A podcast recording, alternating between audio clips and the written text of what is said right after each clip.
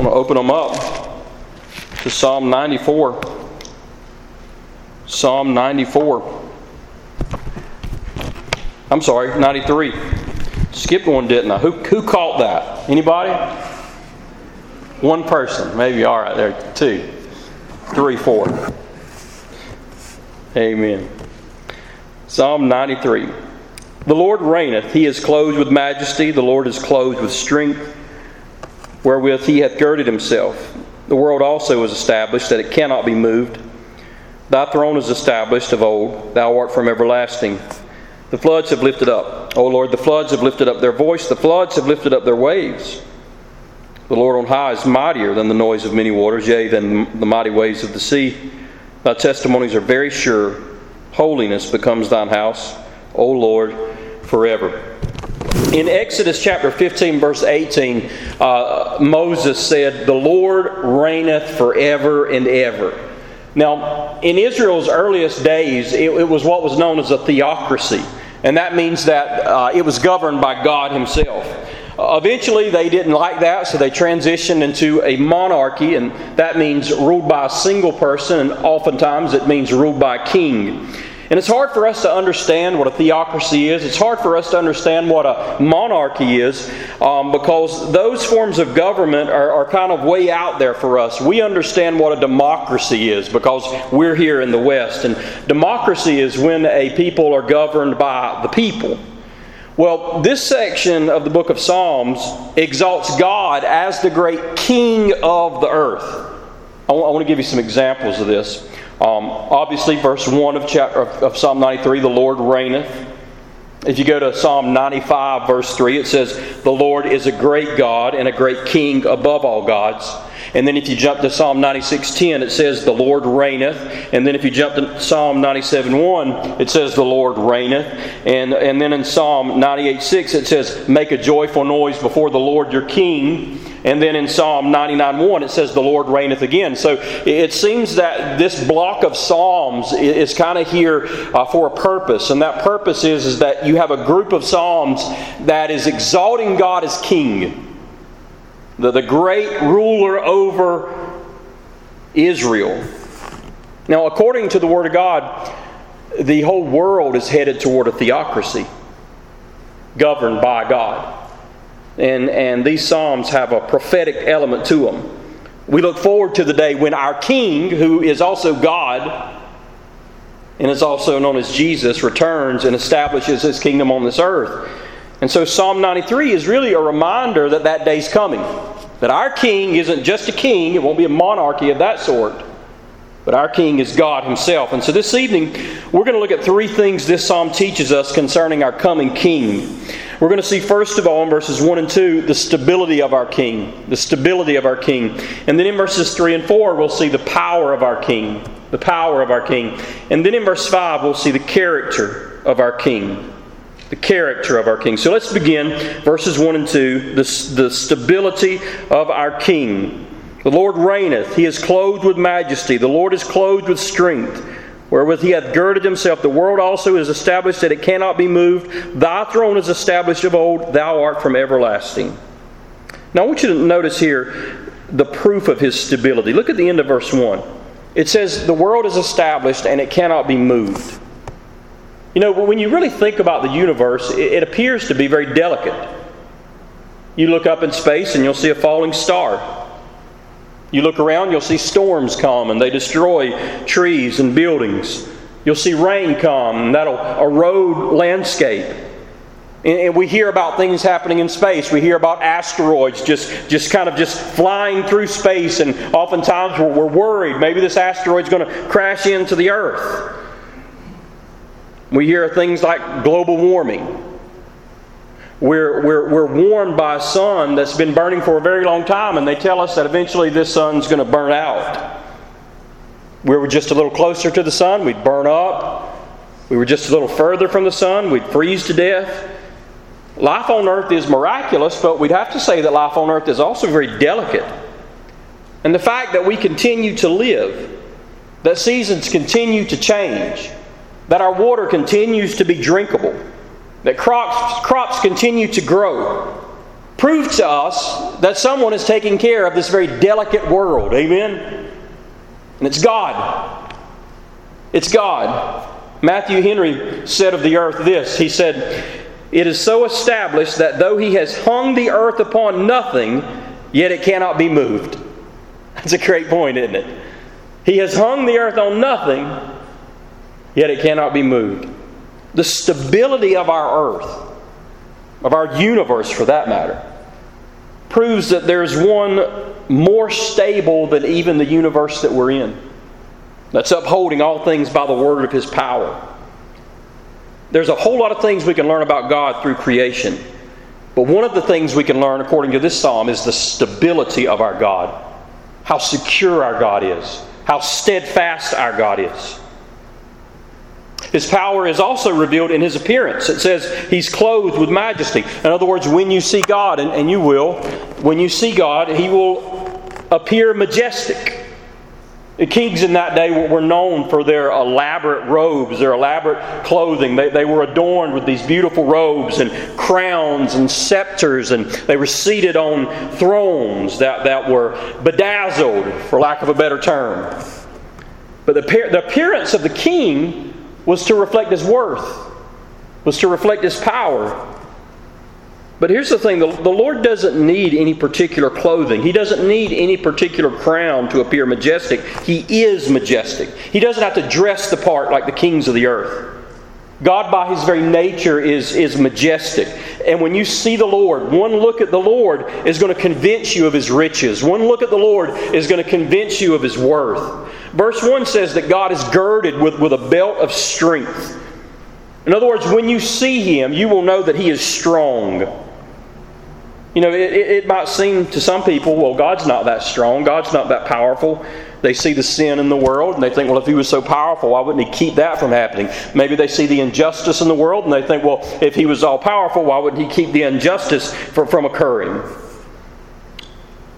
And they come to the conclusion that God either does or doesn't exist based on what they think He should, should or shouldn't do. And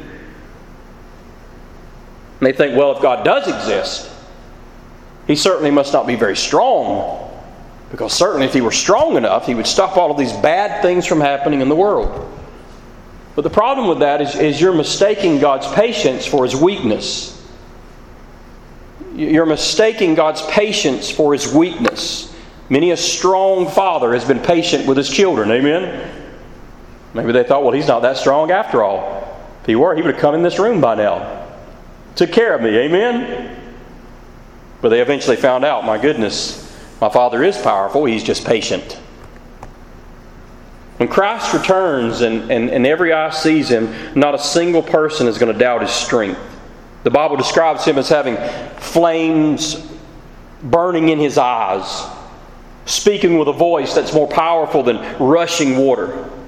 You see, our King has this great stability because He has great power. There is no one who could ever dethrone our King. He is girded with strength. And then the third thing is, is He is eternal, and this relates to His stability. That God has been reigning before time. His throne, verse two, is an eternal throne. And it only makes sense that a reign that had no beginning will also have no end. You know, it's very difficult for us to think that we will live forever. You know, you ever tried to really think about that? That because you're saved, you'll know no end? You will live for absolutely ever? But even more difficult to comprehend than that is to try to comprehend the idea and the truth that God has no beginning. That there was never a time when, when God didn't exist. I remember, you know, coming up, there would always be these kids and they would ask that question, well, well, where did God come from? When did God come into existence? So the answer is God always was. Remember when He said, uh, who should I say sent me? Moses said, He said, tell them that I am sent you. And I am means I will continue to be what I have always been. God has always been there. He's the only being in the universe who exists without cause. Without cause at all. He is the eternal being. His existence is not dependent upon anyone or anything else. And that's a deep thought, isn't it? Deeper than the idea that you and I will live forever is the idea that God has always lived and will always live forever. And that shows us the stability of our King. He's not going anywhere. And the proof that He's not going anywhere is that He hasn't gone anywhere yet. Amen. And if He were going somewhere, He would have been there by now. He's always existed. He continues to reign. The Lord reigneth. The Lord will always reign, church, because He always has reigned. So we see the stability of our King, and could have called it the permanence of our King, and we would have had a little bit of uh, alliteration here, but I thought of that too late. So let's move to the power of our King, verse three and four.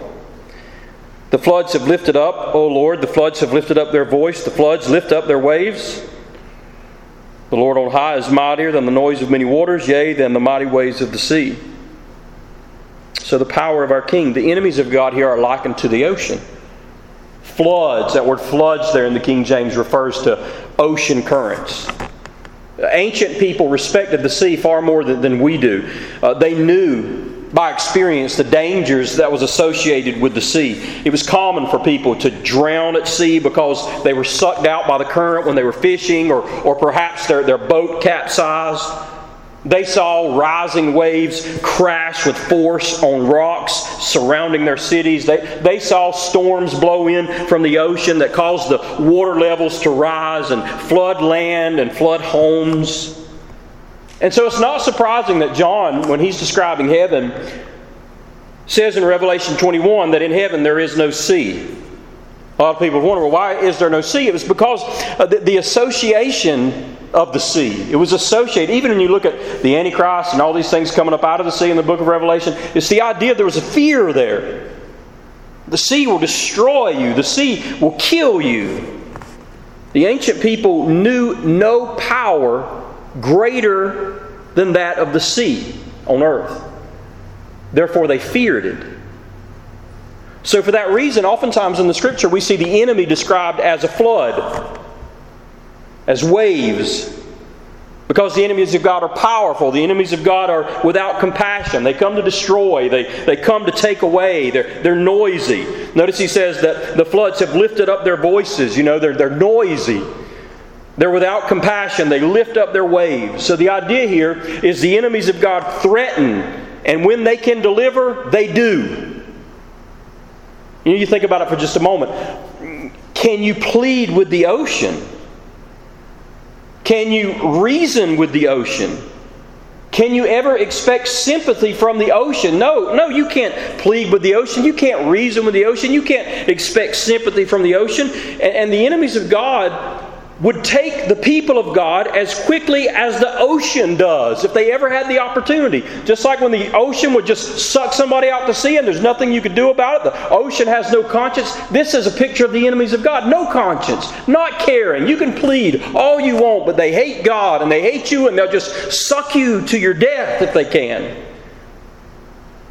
And so it's a really pretty staggering picture here that the psalmist gives us of the enemies of God. They're like the ocean. But but notice how relentless they are. They don't quit. Notice, notice here in verse three, there's a threefold repetition of that phrase, lifted up. You see it in there? The floods have lifted up. The floods have lifted up. The floods lift up. It's, it's used three times there. Now, why is it used three times? It's used three times to emphasize the severity of the attack. And if you've tried to live your life for Christ for very long, you know what the psalmist is talking about here. If, if you've tried to live your life for the Lord, you know that the enemy does not give up. The enemy is always lifting himself up against us. He sends wave after wave after wave our way. And if you've ever been in the ocean and kind of lost your footing or, or lost your breath, and then you try to stand up and then another wave comes and knocks you down. You ever had that happen? And then about the time you get up, another one knocks you down. And, and that's how the enemy is. And there's a simple reason for this. The reason he keeps attacking us is he hasn't defeated our king. The reason he keeps attacking us is because he hasn't destroyed us. And he'll just keep trying. He continues to attack God. He continues to attack the apple of God's eye for one simple reason. He hasn't accomplished his goal yet. If he had succeeded, there would be no room for more effort. No reason for more effort. But he hasn't succeeded yet. I want to say something. I think this is good. But listen to me. Every trial in the Christian's life, every trial is a reminder to us that the devil has failed. Amen? He's trying again. Right? Every trial is a reminder that the devil has failed. Because you know as well as I do, if you had deserted God, the devil would quit. He'd quit like that. Next I want you to see here is God is mightier. Verse four is a beautiful verse. The Lord on high is mightier than the noise of many waters, yea, than the mighty waves of the sea. The Lord is more beautiful, more powerful, mightier than the most powerful thing that they knew. He's more powerful than the powerful oceans. Notice the psalmist mentions the sounds of the waves. And I don't know if you folks up here in Middle Georgia have ever taken a vacation where large waves were common. Um... But if you're staying near the ocean and you're at a place where large waves are common, you can open up that balcony door, you know, that sliding glass door, and, and you can hear the ocean. And it can be a wonderful sleep aid, amen? In fact, you can get that on your phone, the ocean, and just play it at night. They sell that, you know, so people can people can sleep. And the reason is, one of the reasons that it's such a wonderful sleep aid is, is it drowns out all the other sounds. And the ocean has a rhythm to it, doesn't it? It can be soothing. It can be hypnotizing. But more than anything, the ocean has a way of drowning out sounds. Pun intended. Amen? Drowning out sounds. You ever had to, you ever tried to have a conversation with someone while you were near the ocean? It can be difficult, can't it? What'd you say? Especially for some of you. It's difficult. You're not even near the ocean. But the point the psalmist is making here is the Lord is mightier than the sounds of the ocean. His voice can be heard above the most powerful in the world. And the idea here is, is the Lord will not be silenced. The Lord will not go unheard. You know, why, why does God continue to have a people despite the loud voices of his enemies? Why, why do we continue to see the church after thousands of years of loud slander and loud mockery? Why? Well, it's because the voice of God continues to speak above the noise of his enemies. He isn't intimidated by the shouts of his enemies.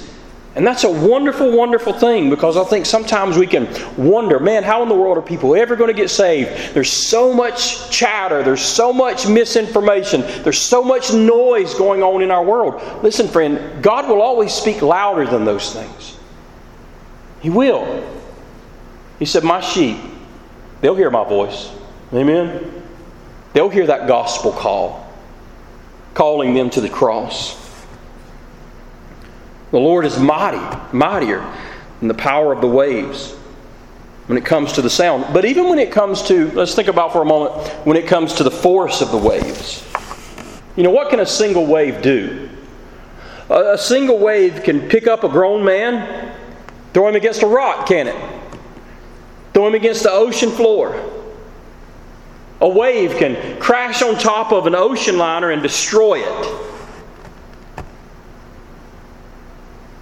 But these waves that can pick up a grown man and smash him against a rock or, or fall upon an ocean liner and, and sink it, they're nowhere near as powerful as God is. In fact, in fact, when we read the Gospels, we see that Jesus steals the waves, doesn't he? Remember in Matthew chapter eight, twenty-seven, the disciples were amazed at the power of Jesus and they said, even the wind and the waves obey Him. Remember that? So the power of our King, church, is it's unmatched. The, the sound nor the force of the ocean is comparable to the power of our great God. You know, oftentimes, oftentimes kings, it's funny, if you ever want to do an interesting study, like maybe study the kings of England and, and go back and look at the lineage and all, you'll learn some really weird things when you do that about the people they married and, and the kids they had and stuff. But, but it's really interesting. When you study these kings, oftentimes you find out that the king himself is not really powerful at all. Am I right, all of you king studiers out there? I'm not talking about like kings in the Bible. We, we could do that too, but just talking about like the kings more in the last couple of hundred years. Oftentimes they're very effeminate men. They're very weak men. Oftentimes they're, they're not good decision makers. Maybe they have a powerful economy and that's helping them appear to be strong. Or maybe they have a powerful army and that's making them look strong. But it's very common for a king himself to be quite weak. But y'all know what? That, that's not the case with our King. Our King is powerful without an army. Our King is powerful without a booming economy. Our King is powerful all by Himself. Isn't that good? He needs nothing. He needs no one. He is mighty. He is stable. And let's look at verse five. We see the character of our King. Thy testimonies are very sure. Holiness becomes thine house, O Lord, forever. Here we see the character of our King. Obviously, verse five, first thing we see is the Word of God. Testimonies of God. Our King can be trusted. How do we know we can trust our King? Well, we've put our King to the test. How have we put our King to the test? We've put Him to the test with His Word. His Word reveals truth. God's Word is like a rock that the waves have been beating against for centuries. The waves just keep crashing upon it, but the Word remains there. Get that in your mind. There's, there's a rock, and that's the Word of God. And here come the waves, and they're crashing one after another. But what happens to the wave? The wave crashes, and the rock remains, right? And that's how it is with the Word of God. We can trust the Word of God. It's, it's, it's, it's proven. If you don't believe the Word of God, I will guarantee you this. You haven't sought to live by it. Because if you have sought to live by the Word of God, you will find that the Word of God is absolutely true. When obeyed, the Word of God will bear fruit. When believed, the Word of God will bring comfort and spiritual growth. I've trusted the Word of God for, for now over two decades, and I have found one thing for sure. The Word of God is truer than I am. The Word of God is truer. I would sooner believe the Bible than I would believe myself.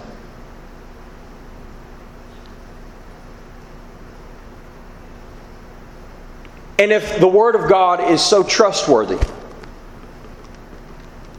it only follows that the God who gave me this Word is trustworthy as well. Because the Word of God reflects who God is. You know, we have no idea how great a gift the Word of God is to us, church. Without the Word of God, we could only guess. We could only speculate about the character of God. You know, thank God for the Bible. You know, in our day, it may be common for someone to, to write a letter to some powerful person, maybe a president or maybe some big celebrity. They'll write a letter to them, send out a tweet to them or a Facebook post or whatever. But they never really expect a reply. Why? Because this person is so much bigger than they are. But in the kingdom of God, our King has written us a letter.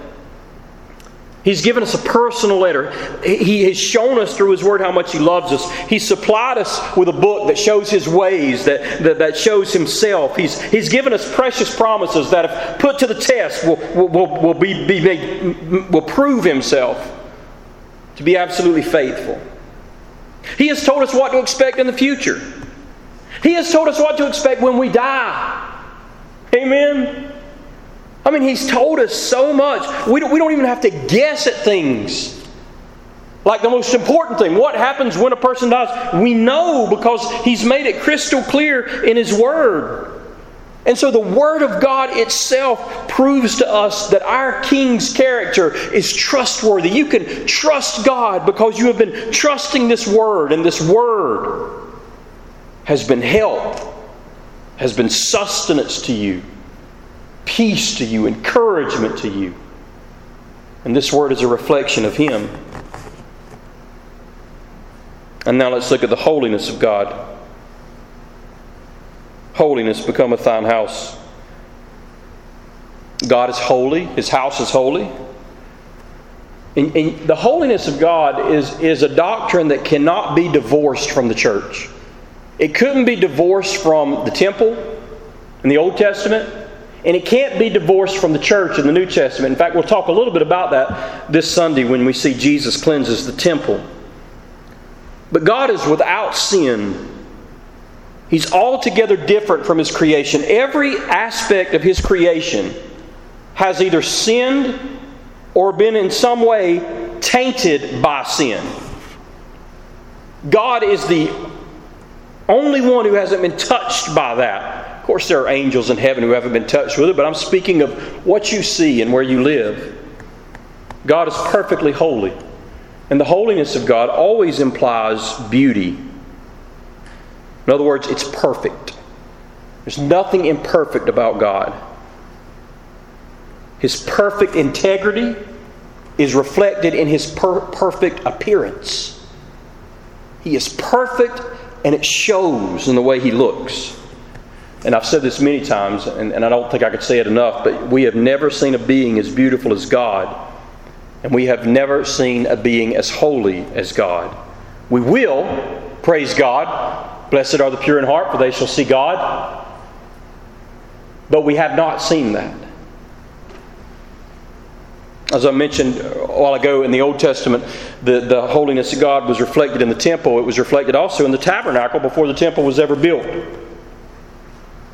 And then we are now what, Christians? We are His temple, right? You are the temple of God. We are to be conformed into the image of God. And did you know that you cannot be conformed into the image of God without holiness? Because the subject of the subjects of God's kingdom are to be a reflection of the King Himself. Hebrews twelve fourteen says, without holiness, no one will see the Lord. Without holiness, no one will see the Lord. There has to be some measure of holiness in your life, proving that you've been saved. Proving that a holy God is living on the inside of you. I want you to notice the end of the verse. It says that God will be holy forever. And that His people will be holy. His people are going to be holy forever, you know, as, as an extension of that. Let me ask you a question. When I tell you that, when I say to you, you will be holy forever. You will be without sin forever. Does that make you happy? And let me ask you another question. Do you need sin to be happy? There are some people that just can't be happy without sin. And these are people who should really look at their life and wonder where they are with God. Because one of the greatest promises that God gives us is that we're on our way to His house. And that in His house there is no sin. The goal of the Christian is what? The presence of God. And in the presence of God there is no sin. We look forward to an eternal holiness. You know, the rulers of this world are often known for their wealth or their power, or sometimes the rulers of this world are known for their sin, aren't they? But guess what? Our earthly rulers are never known for their holiness, are they? You never look at a politician and say, boy, he's holy. Do you? Not at all. But we have a King. And one of the great attributes that He has is His holiness. And that makes Him unlike any other ruler. And we look forward to the day when King Jesus returns. We look forward to the day when, when He sets up His kingdom on this earth and, and He reigns. And I'll tell you, that day cannot come quickly enough. When Christ returns. And He sets up His kingdom on this earth. And if you're reading this and you're meditating on it, the thing that you should really think about is is is, is that part that I talked about a moment ago when I said, do you need to sin to be happy? Do you need to sin to be happy? Because I think that there, especially in our Baptist churches, is this awful, awful idea, this awful, what the old folk, the old theologians called antinomianism, this idea that it just doesn't matter how you live, you're going to heaven because you prayed. And the Bible says the prayers of the wicked are an abomination to God.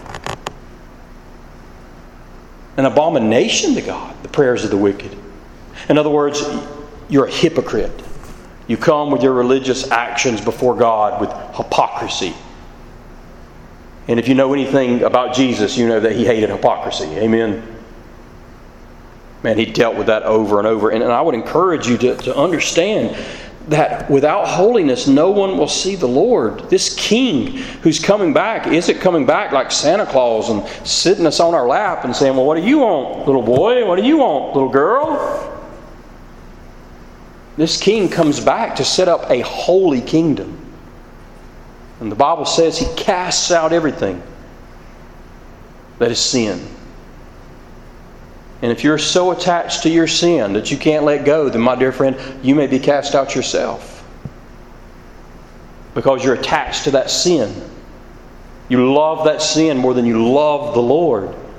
More than you love Christ. This King who's returning, Revelation nineteen, is not coming back just to reward.